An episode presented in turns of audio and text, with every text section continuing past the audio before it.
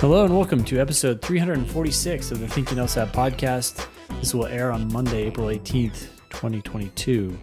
The next registration deadline is Wednesday, April 27th, so a week or so away from here. And that's for the June 2022 LSAT.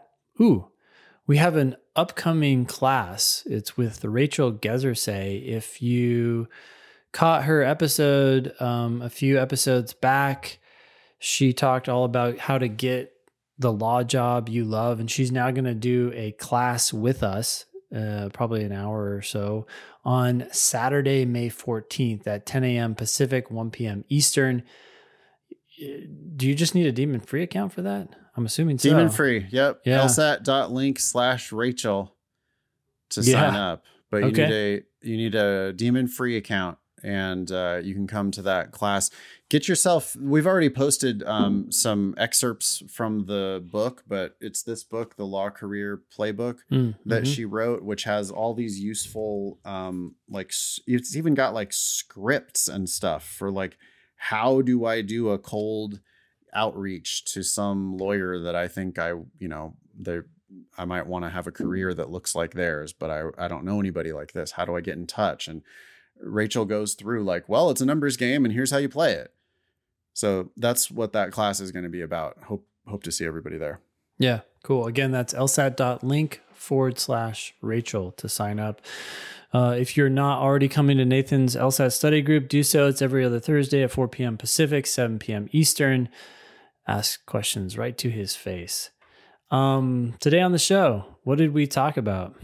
Well, it was kind of a mailbag episode. We don't need to go through all the different emails. Um, we started off with uh, the continuing debate about whether to read the question first.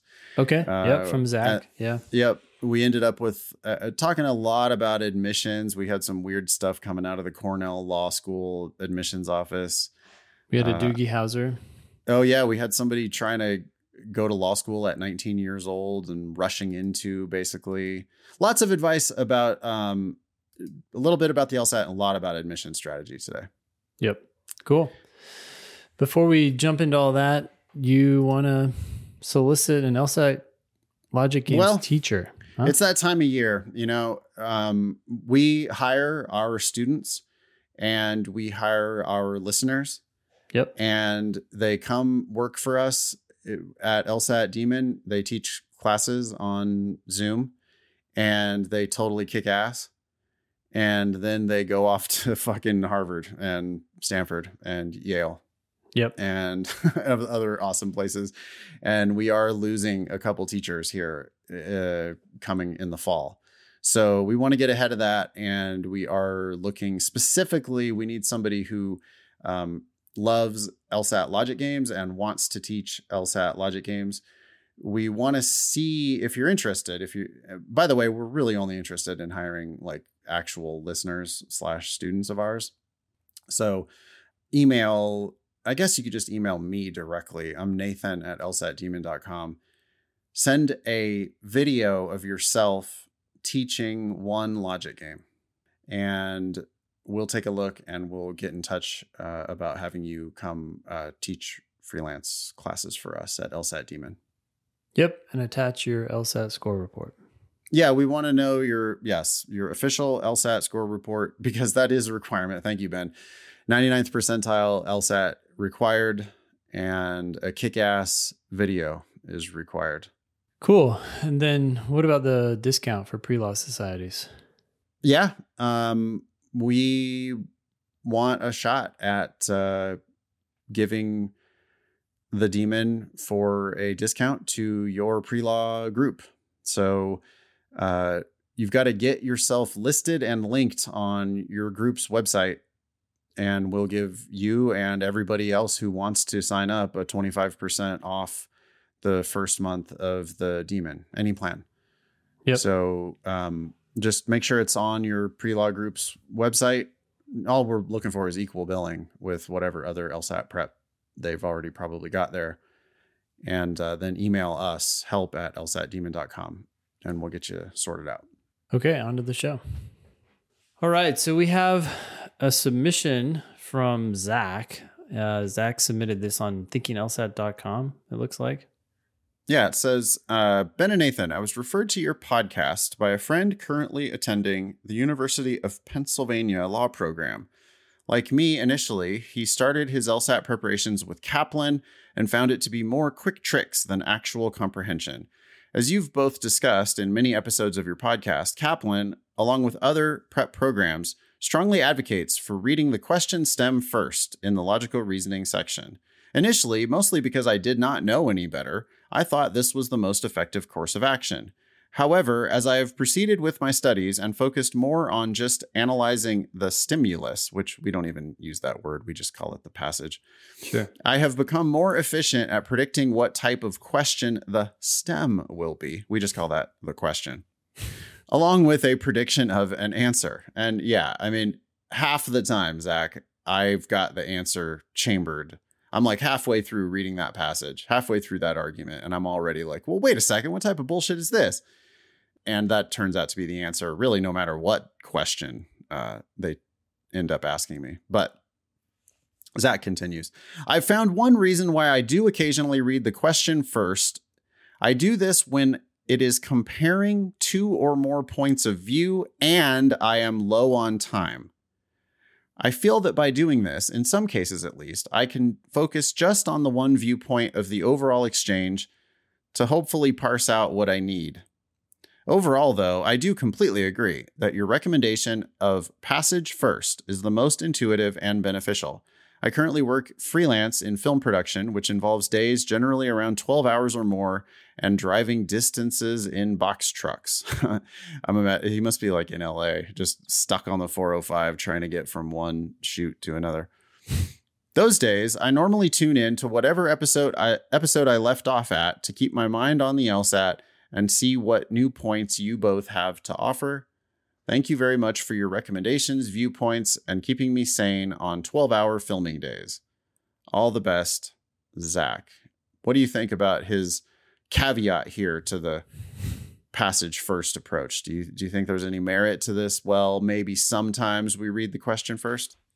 Uh, I imagine that on on one or two or three occasions he's found the correct answer and and been happy with that. But I I'm I'm concerned, Zach, that you're you're more you're you're so you're focused on this exception. You're focused on the time, right? You talk about low on time you're focusing on things or caveats or ways to to sort of game the test that are going to ultimately be more of a burden on your overall success than they ever help. And and the reason for that is that if you really want to get to more questions on the section and do well on them and do them correctly, you need to do better on all the ones before you even got to this question.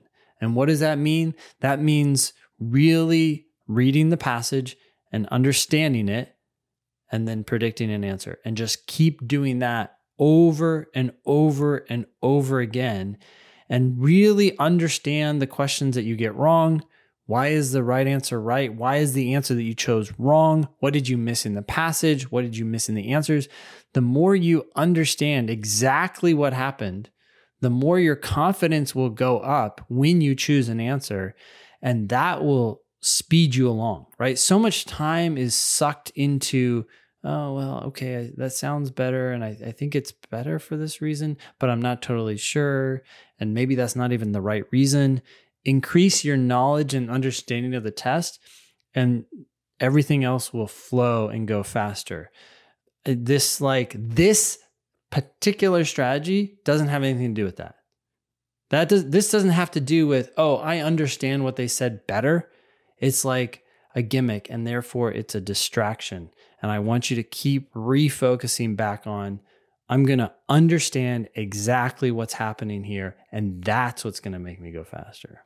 When you understand it, you no longer have a problem with time.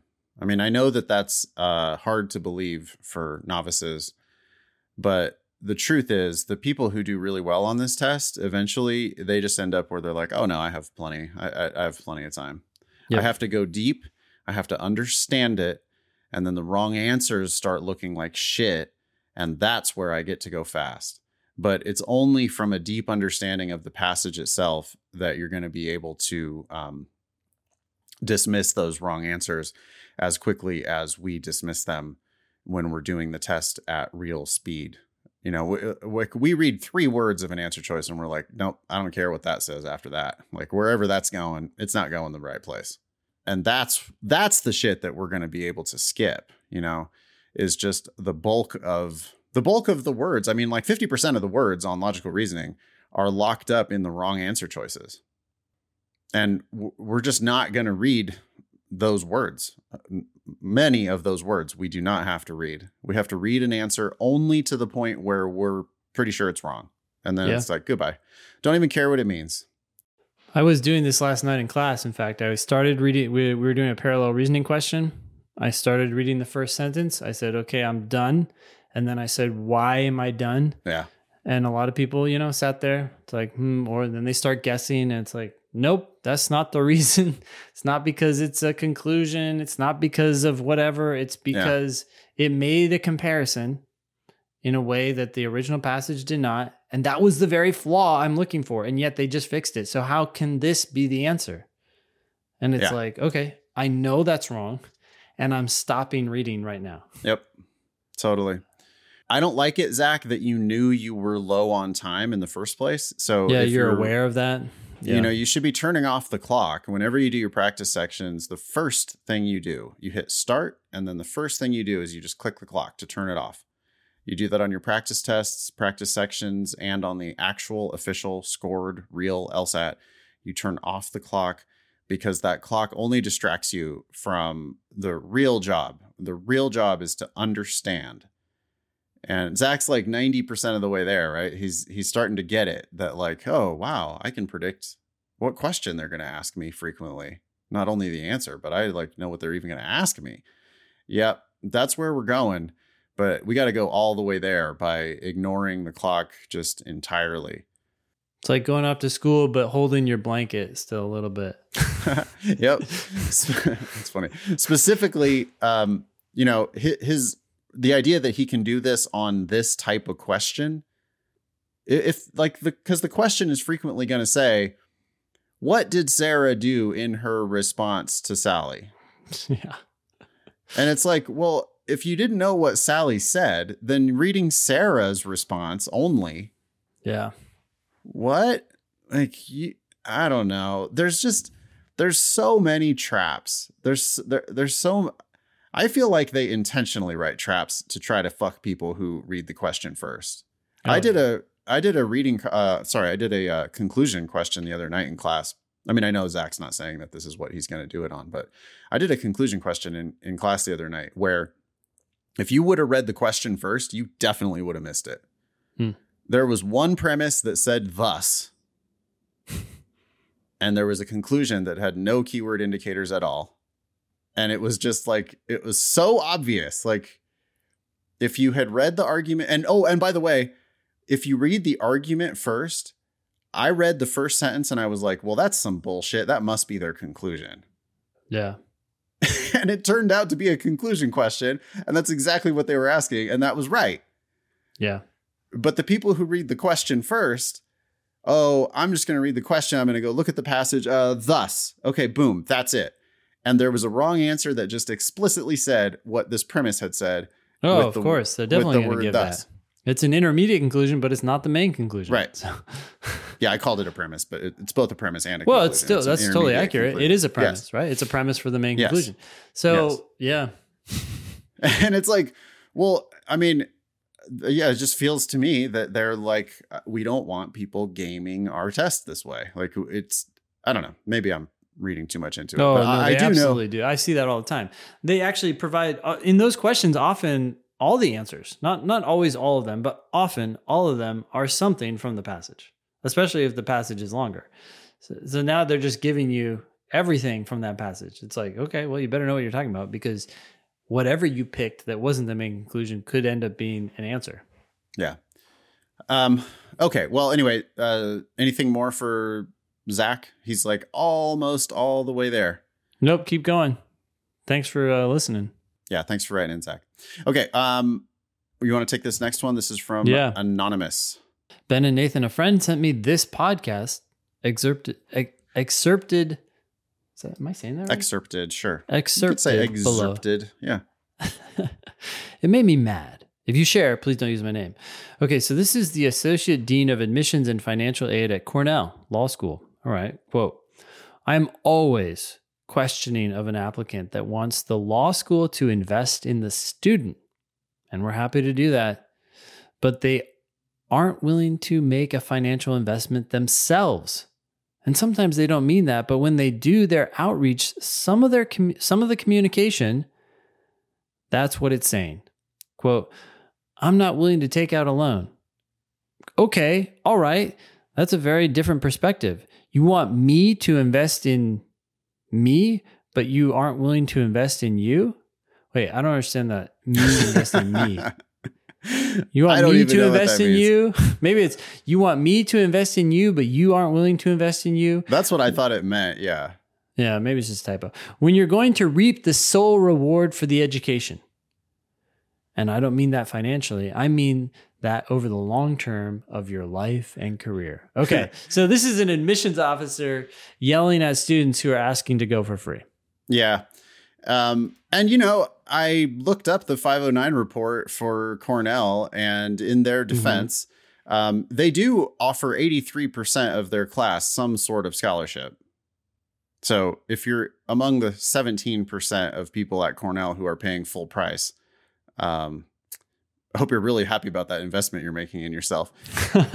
uh, because the school is investing in 83% of your uh, cohort. But those scholarships tend to be less than half tuition. So it's uh, less than half, 73% of the students at Cornell who are getting a less than half discount off of their 71 5 annual Holy smokes. Tuition. Is that not the highest one? That's might be one the of the highest. highest I've seen. USC Yeah. maybe might be higher. That's high as fuck. That's ridiculous. And I'm actually shocked that anyone ever even goes to Cornell. I mean, that is like a wild. Notice one thing that they do though, again, in their favor, they don't do the bullshit thing of putting two thousand or three thousand dollars of fees. Mm. How do you, what's how the do you difference? determine that? Where, where are the fees listed? It's right there. It's right right on the 1L tuition and fees on the 509. Um, Ah, it says okay. it's got their Good. tuition and then Cornell fees $86. 86 $86 or whatever the for, yeah, so that's um yeah, 1% of the cost. Not even 1%, sorry. Um 1 thousandth of 1% of the cost. Oh, sorry, one thousandth of the cost. My bad. Uh, anyway, point is their tuition is exorbitant, and they do give almost everybody a discount. Like they're that's just their, but but they don't give very many full rides. They give eight percent, somewhere between half and full tuition, and then there's only 13 people total out of 578 who are listed as full tuition, and even that could be an artifact of uh, you know people getting yellow ribbon, GI Bill, whatever extra funding somehow. So it's it is credible it's possible that Cornell gives no full rides to anybody. And this officer, you know, they, it might have been just kind of venting about the system, honestly. This could be somebody who's like bitching about the system. Yeah, because they're they're they're aiming it at the people who are coming to them asking for a full ride, but the reality is they're coming to them because that's how the game is played today. If you're playing it smart, Right. Because, you know, Cornell hanging on to their 12th in the country ranking. yeah, And meanwhile, you've got Northwestern, Georgetown, UCLA, and Wash U in St. Louis now up at up all the way to up to 16, you know, nipping on their heels. yeah, And when you look at the 509 for Wash U in St. Louis, Wash U has 14% of the class getting full tuition, 10% of the class getting more than full tuition, 53% of the class getting half to full tuition, and their tuition is $10,000 less to begin with. So, eh, you know, it's like, well, guess what, Cornell? You've got a pretty bitchin', like hungry law student or law school that's coming after you yeah, and they want your spot in the top 14. Like Cornell wants to get into the top 10, I'm sure, but Wash U wants to get in the top 14 and they're out there doing it by charging ultimately what they're doing is they're charging a reasonable amount of money for their product. It's fucked up the way they do it, because they end up charging, you know, at Wash U, 5% of the class is paying full tuition. 5%. Yeah. 95% of the class is getting a grant. 18% are getting less than half tuition. So there's only 23% of the class at Wash U that are even paying half of their $63,000 tuition. Dude, I want to go back to that 5%. Can we get, there's no way that we can get that 5% on the show. Because they are they not should... listening to us, right? The, I, I'm I'm scared to actually talk to these people because I'm I'm afraid they're just like deer in the headlights, right? It's like, hey, do you so you're paying full full tuition here? Yeah, yeah. I'm so happy I got in. Did you realize that 95% of your classmates aren't paying full price? I'm sorry, what? Like Yeah, literally 19 out of 20 like in your uh, small section for your legal writing class or whatever where there's. Where there's 10 15 maybe 20 people in the room you're the only one who's who's not getting a scholarship. You're not getting any discount. You didn't see the discount online? It was like flashing everywhere. You feel like a sucker for not using the coupon code? Yeah. Yeah. Well i mean there are another 18% though who are getting something less than half tuition. And you know all i all 23 percent of those people are suckers compared to the uh, remainder of the class, which is yeah seventy seven percent who are getting something more than half. I think that's what this person at Cornell is really bitching about. They're not bitching about the the people who are paying. They're not asking people to pay full. They're asking them to pay some. And if I were an admissions person, I would want people to have some skin in the game. You're coming to my school. I want to see that you're serious about that. Um, but it's just so unreasonably priced. Yeah, I mean, like I think the solution to this problem is that law schools have to normalize or rationalize their tuitions to some extent. But well, what if they just went to a, a financial aid system, get rid of scholarships entirely based on merit, and then bam, it would be like the well, competition would it would just change that would be bad for our students and it would be bad for us.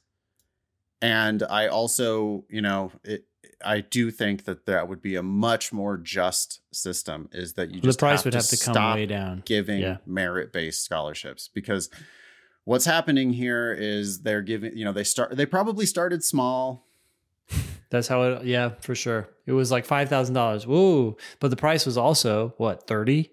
they attracted this applicant. You know, the student was going to go to some higher ranked school, but they came to this lower ranked school instead, and then that lower ranked school therefore was able to raise its prestige a little bit, maybe raise its rankings a little bit, and then this arms race started where the schools had to start attracting the best applicants with scholarship dollars and that's part of the reason, not the only reason, but that's part of the reason why they just jacked up their tuitions higher and higher and higher and higher because, you know, there's some people who are willing to pay whatever price. I got an email just recently. It might be on the agenda for later today, but somebody was like, Well, I've been told that these schools, and it was a short list of like the schools at the very top, right? Mm. But people who seem to know what they're talking about have told me that these schools are worth any price. I think it might have even said worth literally any price. Wow. And I was like, well, it can't be worth literally any price. That's not, that's not, that just can't be a thing. But some people think it is. And, you know, and so, yeah, like there are 5% of the class at George Washington, um, or sorry, at, at Wash U who think it's worth that price of $63,000. but the vast majority of people there are not paying that or anything close to that, honestly. Yeah. I don't know. I feel like the the system, the way we have it, you know, if Cornell's not offering full rides, they're going to continue to lose lots of really good applicants to Wash U, and they should, uh, unless under lower, this current system. Yeah, yeah, unless they lower their tuition. Yeah, right? Cornell could drop their price and then just give smaller scholarships. right. Well, they're already giving the smaller scholarships. They just somehow have kept their tuition like what way ridiculously through the roof. Probably because of their ranking, and then they're afraid of losing that because these schools are are nipping at them. Yeah, but they are going to lose their ranking. Yeah. I mean, so I'm looking at the the LSAT GPA. You know, Cornell has kept a high 25th percentile, 169 versus 163 at Wash U. You know, those are the people who are paying 5%. Of the 5% of people who are paying full tuition at Wash U are the ones with lower than 163. Hmm. But the but the 75th percentile or the median, yeah, median at Wash U 170, median at Cornell 171. Hmm. They're hanging on by their fingernails because Wash U is attracting all the high LSAT. The incentives are are just they're they're such that this system is not going to change because the high price also conveys supposed value, right? So dropping it to 30 and saying, okay, we're going to give smaller discounts would just lead people to also think, well, what's wrong with Cornell? Nothing's wrong with it. it's just extraordinarily overpriced. And the more they bump it up, the more money they can get and the more scholarships they can pretend to be offering without any change to their bottom line. Yet the, the school looks even more valuable. Oh, wow. For some reason, Cornell is more expensive. Must be good. Yeah, I'm going to predict a decline in the rankings for Cornell in the next uh, few years. I have to keep an eye on this. Yeah. But if they don't start offering scholarships, uh, right now their median LSAT, uh, their median GPA is below WashU. WashU median GPA 3.93, Cornell only 3.86. Uh, acceptance rate, Cornell 15.4%, Wash U 15.8%, very close. Very close. Yeah, so super similar um, size of law school. Yeah. 266 at Wash U, 200 at Cornell. Okay. Uh, Cornell's charging it still an $80 application fee. Wash U zero. It's like they're Wash U's doing a better job. I feel yeah, like Cornell's going game. after the pennies, right? Well, they are. I mean, th- but that's see, that's they could uh, they could be like. I mean, this is a strategy that you study in business school. yeah. that they could have decided that they are a cash cow and we're going to just milk the cow until it dies. Right? I mean, they could just ride their prestige all the way down the rankings. They could just keep charging what they charge and they could just not give scholarships as competitively as the other schools do and they could just let their rate their their ranking slowly decay over the years and just print money in the meantime. Yeah. That's certainly a thing they could do. We, we could calculate like roughly. We could. I mean, we don't know what they pay their like staff. We so we don't know what their expenses are. But assuming the expenses for a similar size law school are similar, hmm I know that Cornell's in New York, but it's in Ithaca. I, don't, I can't imagine that Ithaca is very expensive. I mean, it's not the city. hmm Assuming that they're roughly the same in cost to administer the two schools, we could just calculate like, well, how many people do you have and what are they paying on average once we take out all the discounts you're giving Yep. and compare the two schools. But I mean, Cornell's starting with a $10,000 higher uh, tuition and they Yeah. don't give as generous of scholarships. So they must be making way more money. Yeah. But uh, what that really ultimately means is you're a sucker if you're going there. Well, you also wonder what the dynamics are because I know sometimes law schools will subsidize the university. Yeah. So what is the university doing? Sure. Is it is it milking the cow and the law school's like, we don't want to do this, and they're like, we don't care. We're gonna take money from you. yeah, we don't know who's like pulling the strings ultimately on these um on these school. I do see that Cornell is a public school. Hmm. So that could be that it's like the state of New York. Ooh. You know, Cornell, I didn't realize that, but I, I would have thought that Cornell is a private school, but it says it's a public school. And so that could be the state of New York. It could be all having to do with like bloated um bureaucracies. And yeah, it's very possible that Cornell Law School is subsidizing Cornell undergrad. Hmm. But I mean, so the message there is if you're thinking about going to Cornell Law School, you should maybe think about whether you want to subsidize Cornell undergrad. Some random kids running around uh, drinking. yeah, if my speculation is correct. Now I don't know. I don't know shit. I'm just I'm speculating based on what data is publicly available. Sure. yeah. I mean, I do know that it's much more expensive to go to Cornell Law School than it is to go to WashU. Yeah. That's fact. Interesting. Thanks for uh, sending that in, anonymous. This next one's from Sam. Good evening. First off, I want to say I've really enjoyed your podcasts and lessons as I greatly appreciate the fact that you refuse to sugarcoat things or beat around the bush. As for my situation, I was dual enrolled in high school, so I'm currently on track to graduate in May with a 4.0 just before my 20th birthday. Wow. yeah. Okay, 19 year old 4.0 college graduate. The reason I did this was so that I could attend law school sooner than most and consequently get a head start for my future career as an attorney. Why? I mean, head starts, like, I think people think head starts are good, but like, do you really need a head start on an on a legal career? People practice law until they're 80. I could see it in athletics. I, I don't see. yeah, you're not a gymnast. yeah, I don't see the advantage here. In fact, I often see advantages in the other direction. But this guy, uh, what Sam has his Yep. act together. So okay, I'm at a bit of a crossroads, Sam says, as I'm now thinking that I made a major mistake or two. My undergrad inv- advisor told me that most students take the LSAT near the end of their final semester and apply around the same time. I foolishly just believed that without confirming that what he actually that what he said was actually true.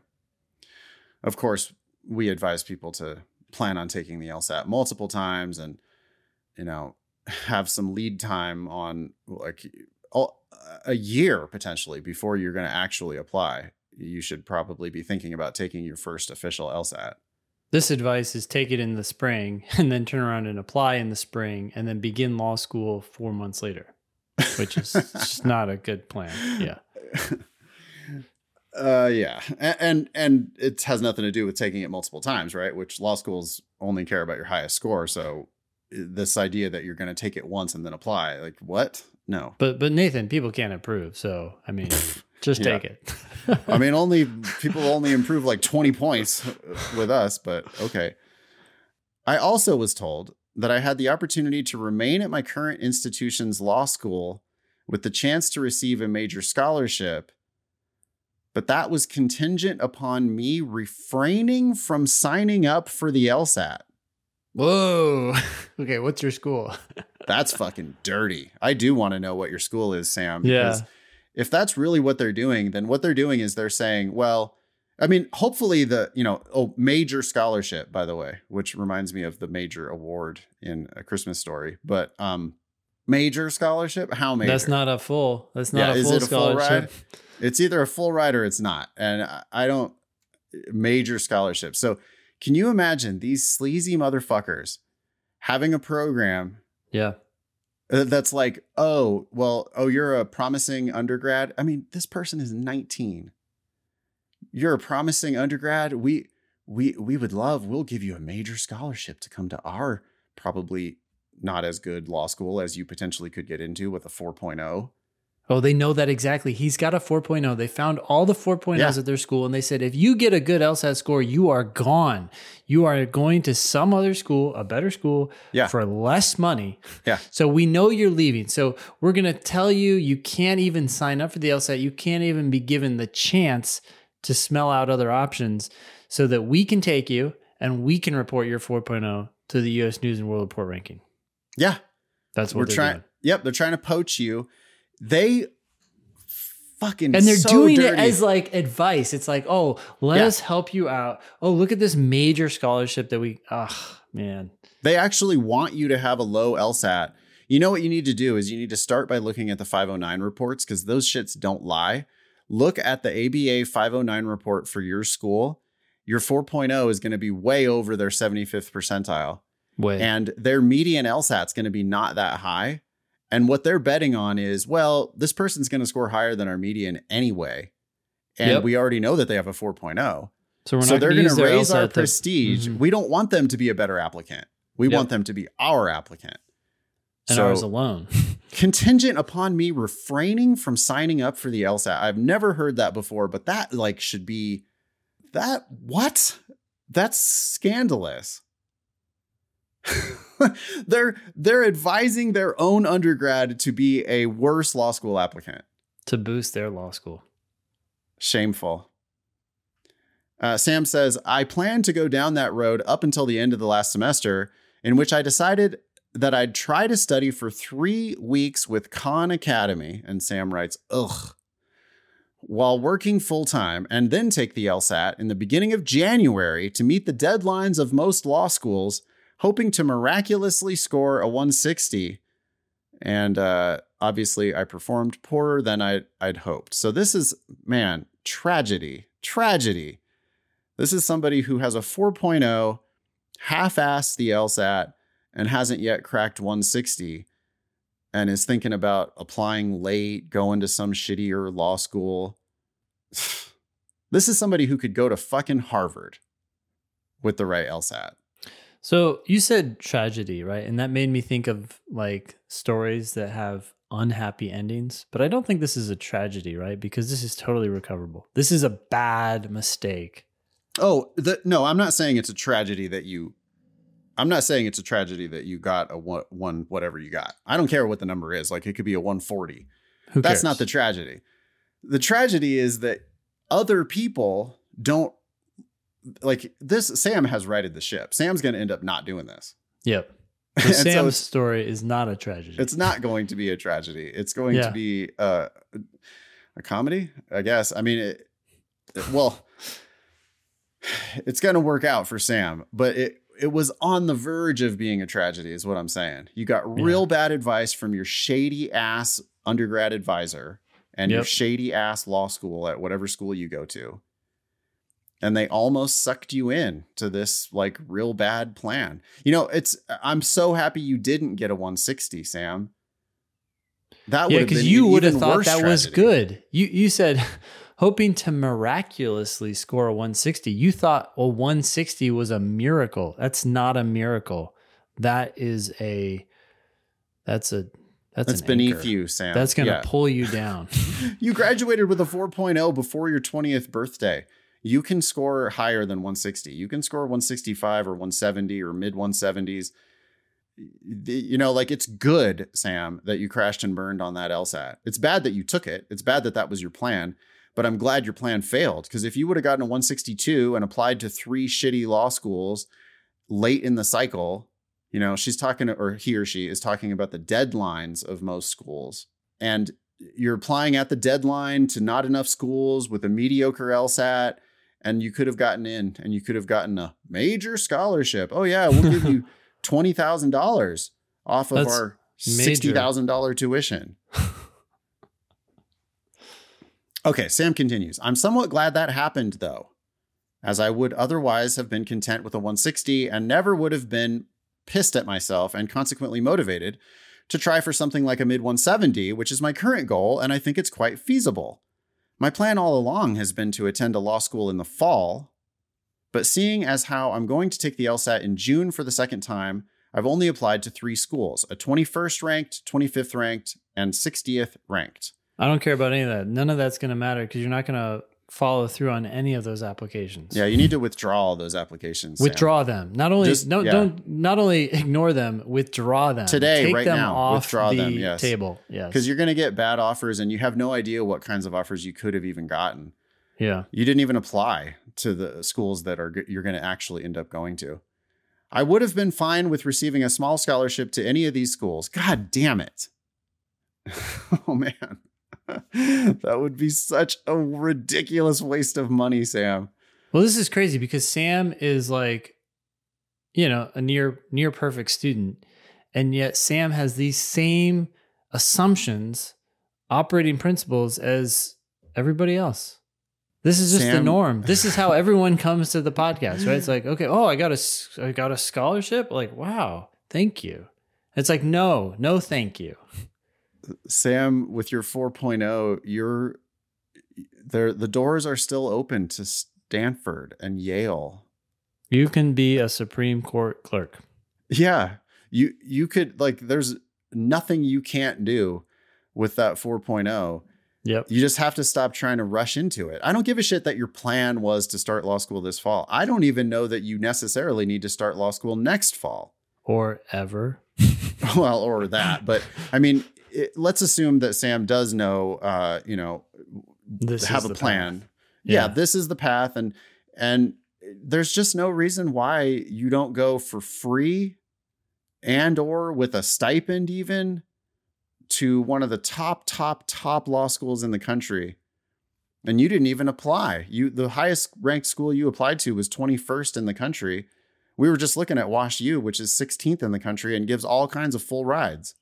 Yep. You know, now there's good reasons not to go live in St. Louis, but there's all there's a hundred other schools that you could be thinking about. Anyway, 20, t- 20 other schools at least that are all better. yeah, that are definitely better. My main question is this: Should I abandon my plan to attend law school this fall? Yes, hundred percent. I've absolutely hated the idea of taking a gap year, essentially throwing away what I worked for. No, you've just bought yourself time to Yeah. do this right. You you can sit on your ass for 3 years and you'll still be ahead of most people going to law school.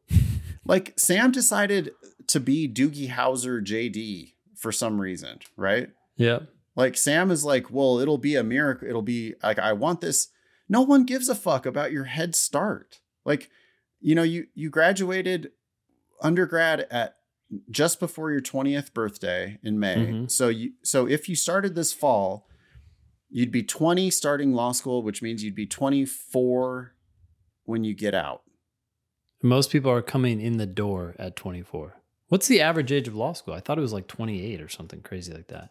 Well, so you will be younger than your av- than the average person there, but my point is what fucking difference does it make if you graduate at 24 or graduate at 25 or graduate at 26 or graduate at 23? Like who are you trying to impress?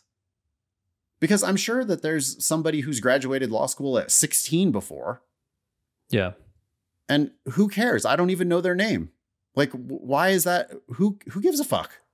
No, that's not the goalpost, right? The goalpost is doing the best you possibly can and then finding the job that you love.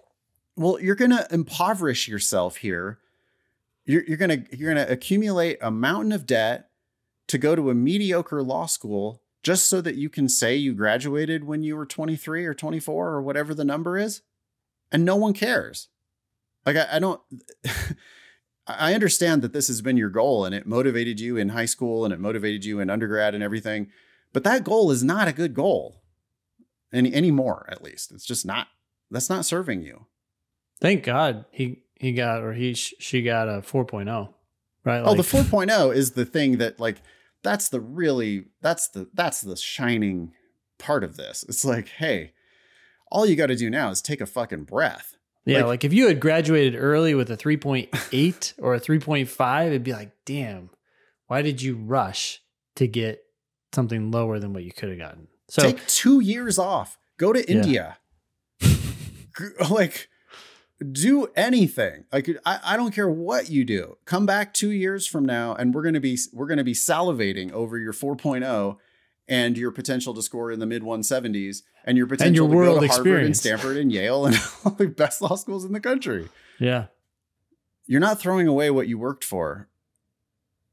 Uh, Sam continues, all three schools will accept my second LSAT score. So, what I'm currently thinking is that I should apply to all three and accept nothing less than a full scholarship from each. If I don't receive that, then I'll take a gap year and work to improve my LSAT score as much as possible. But, Sam, you're not understanding how rolling admissions work. You need to apply in September to far more than three schools.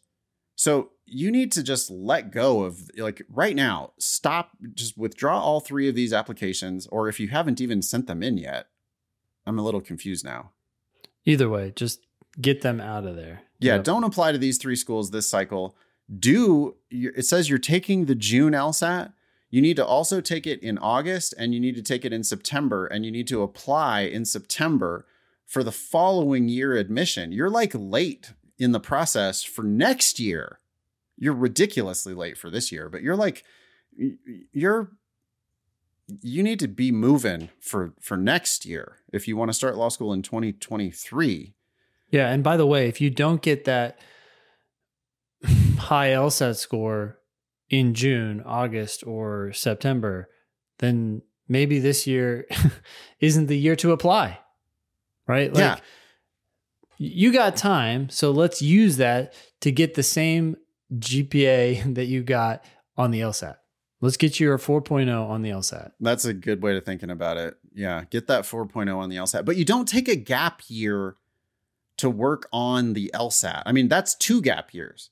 because you No, have to apply work. a full year before a, b- you have to apply a year before starting if you want to get the really the very best offers you can possibly get you want to apply in september for the following september's admission so you yeah one gap year might turn into two gap years but again it doesn't make any difference oh i'm going to graduate at 25 instead of 23 who cares should i be looking for a full ride from an even higher ranked school yes I mean, go to lsatdemon.com slash scholarships. Put a 175 along your four, along with your 4.0 into our scholarship estimator. And those are the schools that you should be targeting, are the ones that light up in green that are ranked higher than these schools. Yeah. Are 10 to 15 ranking spots really that big of a difference? Well, potentially, yeah.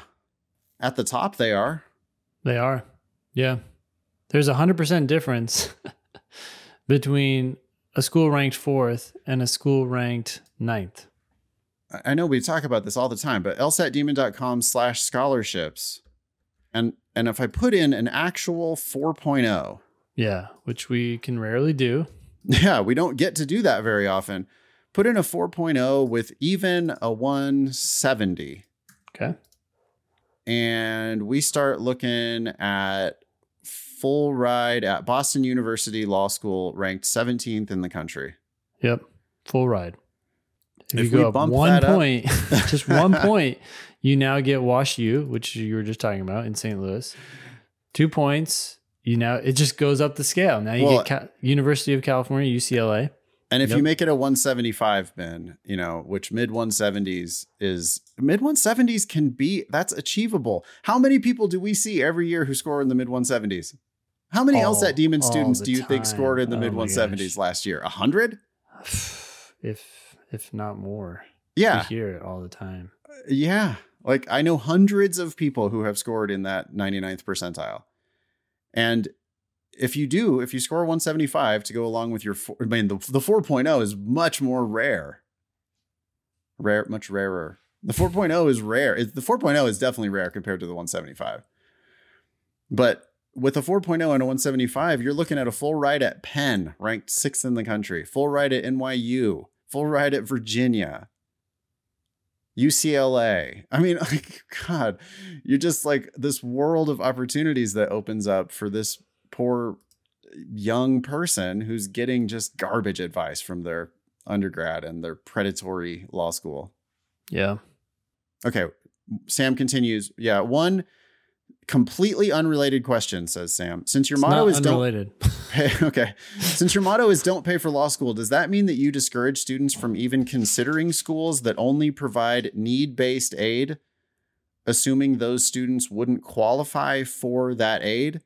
Sorry if you've already answered this somewhere. I'd greatly appreciate your advice, Sam. So it sounds like Sam like comes from some money and you know maybe Sam was not going to impoverish themselves with a mountain of debt, but they were going to sacrifice you know what could have been a super promising um, legal career by going to some shittier law school.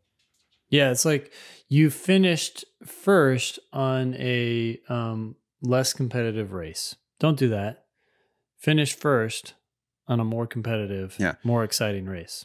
Yeah, and if you're talking about Harvard, Stanford, Yale, you know these schools that only provide need-based aid on the scholarship estimator, how about we cross that bridge once you get into Harvard, Stanford, Yale? Exactly. Like you get there, you're dealing with this question, then yeah, maybe you'll make exceptions. We understand that. We've sent lots of people to those schools. We have alums at Harvard and Stanford and Yale. Yep. Currently, right now, at Yale, at Harvard, at Stanford, I can connect you to those people if it is justified. And which basically, if you get in, then I'll put you in contact with those people. And many of our teachers and you know our top performing students have ended up making the decision to go to those schools. I respect their judgment. And these people are not stupid. like they made that they made the decision that it was worth it for them. Yeah. And you're going to have to make the decision whether it's worth it for you. Um but the like as far as should you apply? Fuck yeah, you should apply. But first, you've got to get that mid 170s LSAT. This is the type of applicant who, you know, well, we just heard recently from somebody who was about to go to Wash U, which we've talked about glowingly earlier in the podcast. Someone was about to go to Wash U on a full ride, and Yeah. now they're gonna about to be a 1L at Harvard because they they shot their shot. Like they they but they took another, I think, two years off, ended up with a 178 LSAT, applied to Harvard, got into Harvard, is gonna go to Harvard now. Yeah, I mean, especially to someone like Sam, those those two years may sound like an eternity. I mean, you're only 19 years old, but you know that that kind of stupid but true analogy about a plane taking off and and you redirect it like 3% or 3 degrees of a circle Okay. and now it ends up landing like in a totally different city Oh yeah. totally different state, right? Yeah. Well, I think that's what's happening here. Imagine someone going to Wash U, squeaking into Wash U versus going to Harvard. Their career is on such a different Yeah. trajectory that within 20 years, you're highly unlikely to be anywhere close in sort of career achievement. Yeah. Would you rather be a 23 year old graduate of University of Florida? That's the 21st con- ranked school in the country. Oof. So I'm assuming that that's what Sam was talking about.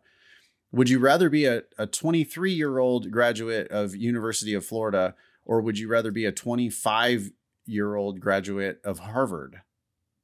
Yeah, Who- that's who's the, on the that- it's not an career path? unreasonable question because you have a 4.0. Uh, even even if you were talking not about Harvard but the top 5 schools. Yeah. You're going to be you're to be getting job offers in a way that the University of Florida graduate is going to be fighting for. Trying to just even Oh, get a jobs job. that they can't even, jobs that they They're not even, qualified. sniff. Yeah. Yeah. You mentioned Supreme Court clerkships. That's out. Yeah, you're not getting that job. Nope. I, I want to continue your airplane analogy a little bit. Do you know that airplanes are almost never on actual, the correct exact heading to their destination?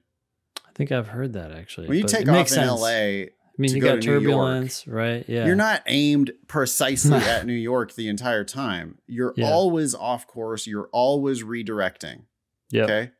So, you know, I feel like Sam took off on a certain heading to get this shortcut for law school. Short shortcut, like whatever. Head start. That's what he said. He or she. Mhm. Head start on law school. I don't know that that was like really the heading. That was not maybe your ultimate destination. Your ultimate destination is to be a a, a successful lawyer, right? Yeah. So I think the course correction is in order here. And just adjust adjust your sights a little bit. It's okay to change your plans. I have a bit of a problem with that myself sometimes. It's like real hard when plans change. Sure. It- It's just uncomfortable for whatever reason. But who cares what your plan was? We need to talk about what your plan should be right now. And the plan right now, I think, needs to be go to the very best school you can go to for free or go to the top, top, top schools in the country and consider paying. hmm But these, uh, this half assed, real late attempt is uh, just not what needs to happen at all. All right, I'll shut up. Sam, you got this. You're going to kill it. You have a 4.0. You're 19 years old. Good luck. I, I have full confidence in your ability to to crush it. You just have to follow our advice. Keep, yeah, you need to yeah keep listening and keep doing what we say. And you're going to be a home run success story. Like Yeah. that that 4.0 means that you have opportunities that not everybody has. And i just don't want you to squander those opportunities. Um do write us in sam. Give us an update. Help at thinkinglsat.com this is the type of person that we might be able to keep in touch with over the next year or two and you know end up seeing them go off to yale Yep. so I, I I see an opportunity here to change somebody's life. I hope I hope we do. Yep. All right. We have an email here from Anonymous. Hi, Ben and Nathan. I got into my preferred school with a $72,000 scholarship. Wow. Okay, that sounds like almost full because I think the highest I've ever seen a school for is seventy-four thousand dollars. But um, through a simple tour request and mutual professional connections, I was able to coordinate, coordinate with the chairman of the admissions committee directly. Nothing untoward, just emailing him simple status updates in my application process. I was accepted eight days after I applied. I got a 156 and I am just shy of this school's 75th percentile on their 509 report. I'm gonna stop you right here. Uh, Sure. Just to interrupt, I this this anonymous asked us to keep this all anonymous, but I do know the name of the school, and the tuition of the school is in the mid forty thousands per year. Hmm. So that's strange. Well, it means that Anonymous is giving us the, The seventy-two thousand dollar for three years. Yeah, that's Which yeah. this we're looking at a scammership here. This is Yep. not a good offer. This school, by the way, is ranked over 100th in the country. Not that there's anything inherently wrong with that. Just this school is fungible. There are a thousand other schools that are, you know, equally okay as this school. This is a school that accepts 66% of the people that apply. Um, this is a school where the 50th percentile LSAT is only 153. I'm, you know, it's it's a fine whatever. It's a whatever regional law school. Nothing special. Their tuition is um yeah, 40 it's reported on their 509 annoyingly as per credit. but the fees aren't. This is so shady. This whole shit. Like they need to do a better job on these 509 reports. Or maybe um, they're just not Yeah, it's paying fake. attention. it's fake, dude. It's like it's like consumer protection theater rather than actual consumer protection. Mhm. But um, anyway, the tuition is mid 40s per year, and they have offered 20. What's that add up? 24,000 24 24,000 a year. Yeah, okay. So their their 75th percentile grant is 33,000. I mean, they give uh yeah, th- this is a, a basically just barely over half scholarship. Yep. There are people there who are listed as more than full. 7% of the class is listed as more than full. That's a decent percentage. That's more than probably just would be GI Bill yellow ribbon type of shit. That's Yeah. probably like some people are actually getting like really generous scholarships. So this is not close to the most generous scholarship you could get at the school, and this is just an okay school. You think that seventy two thousand is like a big deal, but it's not. It's like they're you're just any other applicant to them. But anyway, all right, put that all in perspective. Thank you. Yeah. Okay, so this anonymous says the scholarship is great.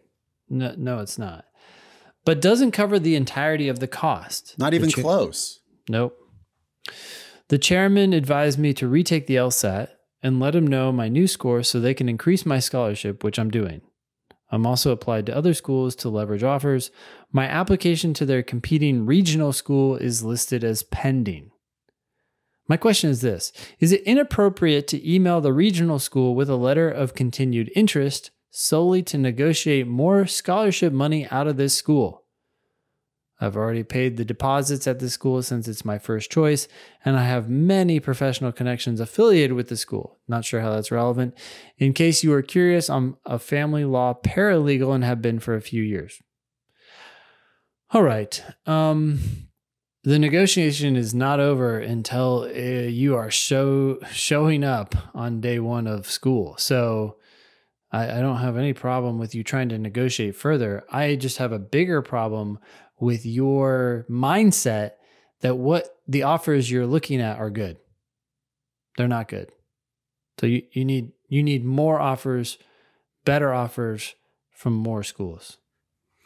Yeah, that that offer just looks bad to me. I mean, unless you have like real low grades, that school well, I, I get I, it's not a bad offer because the tuition at the it's shocking to say this, but 44,000 is not that bad compared Yeah. to ridiculous other law schools. Still should be 20. That's what I think it should be. probably. Exactly. Yeah, I think a, a normal, like an actual reasonable amount at that school would be would be less. Which I guess that's ultimately what they're trying to charge. right? It's 44,000 a year. They're giving her 24,000 a year. Yeah. Is that what you did the math on? So this, they're Mhm. charging her exactly 20. So they're Yep. trying to charge her a reasonable amount of money for a law degree. That said, their 75th percentile grant amount is $33,000 a year. So there's $9,000 more that are, you know, potentially available at this school. Yeah.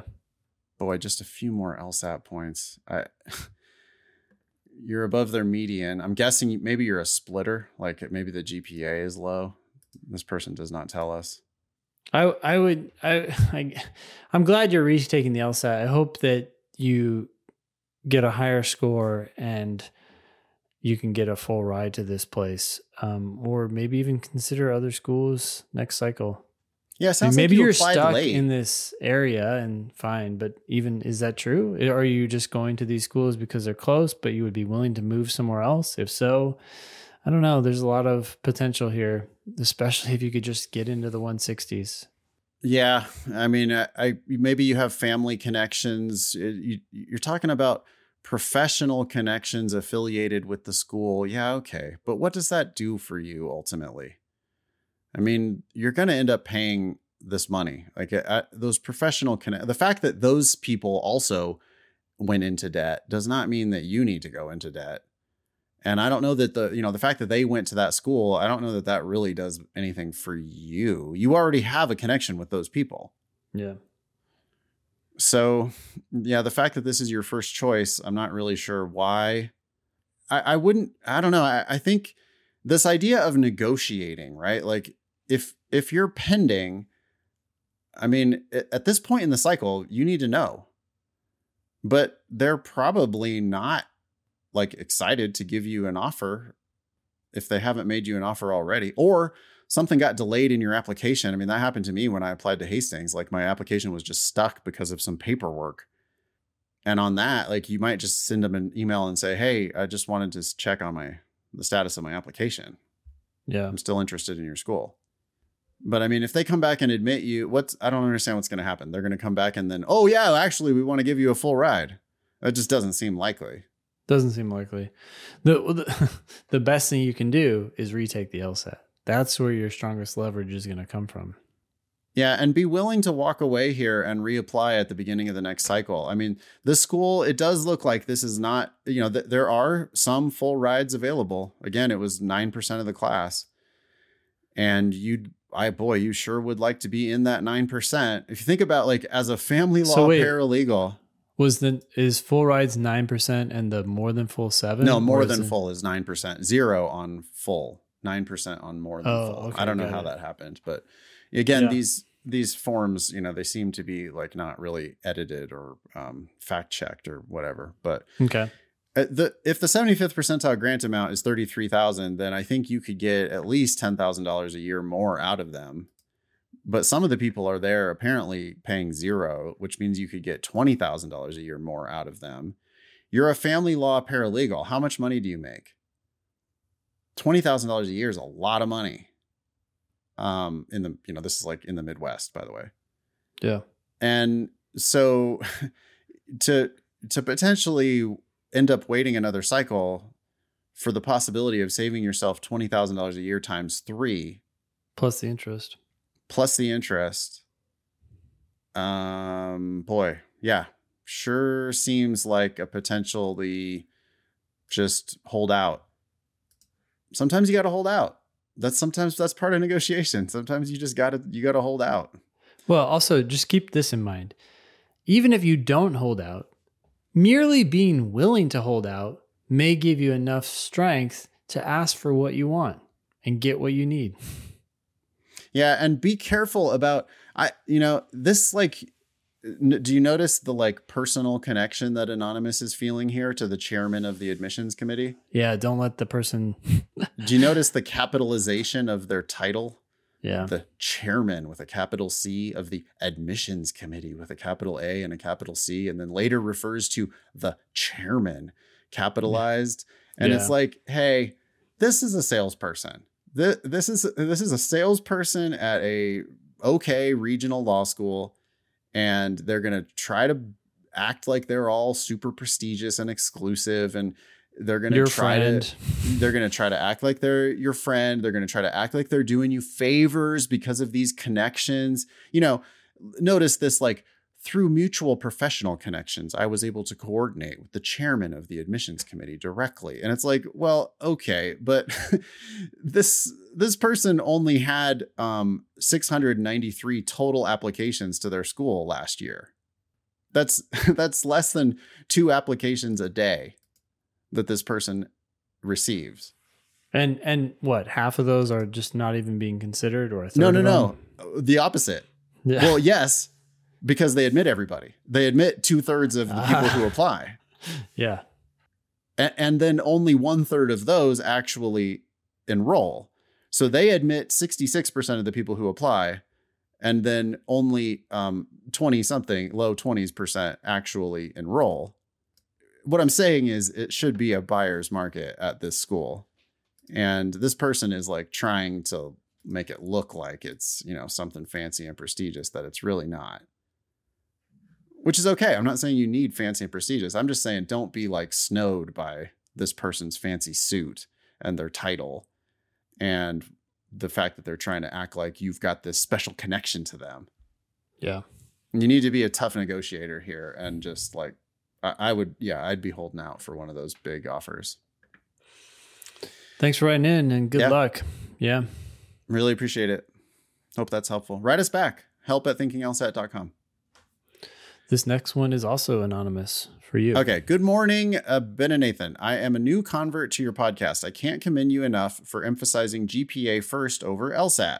I graduated from a state school five years ago with a 4.0, and I have a 171 from 2019. Wow, from a 147 diagnostic. Three years of studying. Dang. Okay. Work ethic. Yep. Since college, I went on a Fulbright and then joined the military. I applied concurrently for JAG and law school in the crazy 2020 2021 cycle and was fortunate enough to have gotten into a few top 14s, but was waitlisted at Harvard. I was rejected from transferring into the JAG Corps.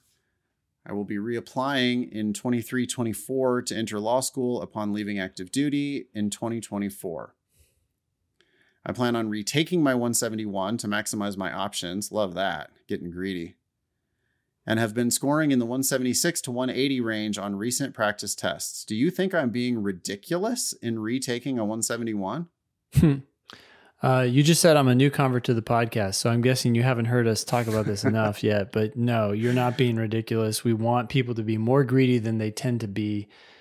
Take it again. Take it again. There's really almost no downside if your score drops. So what? They're still going to look at your 171. And if your score goes up, things happen and they happen quickly. Going from a 171, we just saw earlier on the show today, to a 172 made a difference.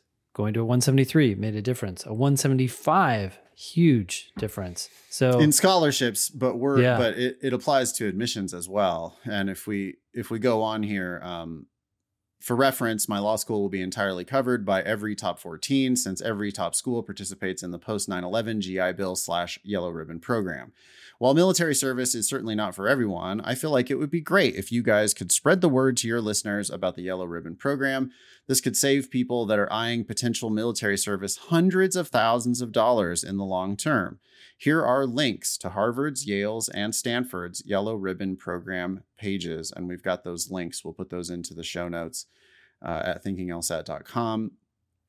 Thank you very much, Anonymous, for sending in those helpful links. But back to your original uh, question should I retake that 171? Hell yeah, you should retake that 171. Your practice tests indicate that you are, I mean, there's a marked difference, Ben. If you're regularly scoring 176 to 180, that's different from 171. yeah, That's better. You- like that's you you real. are exuding a level of knowledge and understanding of what the heck is going on here. That's that's higher than the Yeah, you've- 171. you figured out the game. Yeah, I mean, that, that's like there's a and you apply there. it. Yeah. that I do not I don't think that that's ridiculous at all. Um, and in fact, it, it is going to make a huge difference at the top top law schools. Yeah. Uh, I want to look real quick. You know, I know we're always talking. We got to make sure we have at least one Dean Z reference on every show, but Uh, Dean Z's median LSAT is 171. That's University of Michigan. Hmm. And so he's right now, he's right on Dean Z's median. Yep. Uh, but the 75th percentile at that school is 172. Maybe um, Anonymous is not so interested in scholarships, but that's a school that has 25% of their class there on a more than full tuition. Oh, no, sorry, 25 students there on a more than full tuition scholarship. Hmm. Maybe that changed. Maybe they don't give that big get into Harvard and then come to us plus $10,000 stipend anymore. Hmm. They used to do that. Anyway, my point is one point is the difference between the 50th and the 75th percentile at an awesome school like Michigan. Yeah. So, you know, that's going to be true at all these schools. Um, could look at Harvard just for an update. Uh, Harvard, 50th percentile, 174. So all you need is a few more points and you're right in the middle of the pack at Harvard. 75th percentile, 176. If you can get one of those 170, 176. well, if you can get one of those 177s, 8s, 9s, or 180s that you've been scoring on some of your practice Yeah. tests, Yeah. then now you're above Harvard's 75th percentile. I mean, they yeah. doesn't mean that they're going to auto admit you, but they're they're you're going to make them think about it as much as you can possibly make them think about it. They are going to have to reckon with your application for sure. yeah, They're not ignoring you. especially with the Fulbright and the military service and all that Mm. stuff. at 4.0.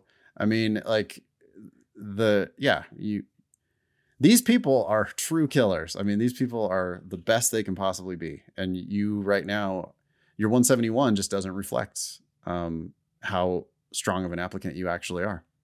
Yep. Okay. Thanks for writing in and good luck. Be LSAT famous. Get on an upcoming show by emailing help at thinkinglsat.com. If you have questions about the LSAT Demon, email help at lsatdemon.com. You can also check out our other podcast, LSAT Demon Daily. That was episode 346 of the Thinking LSAT podcast. Thanks all y'all for listening. Nice knowing you. Don't pay for law school.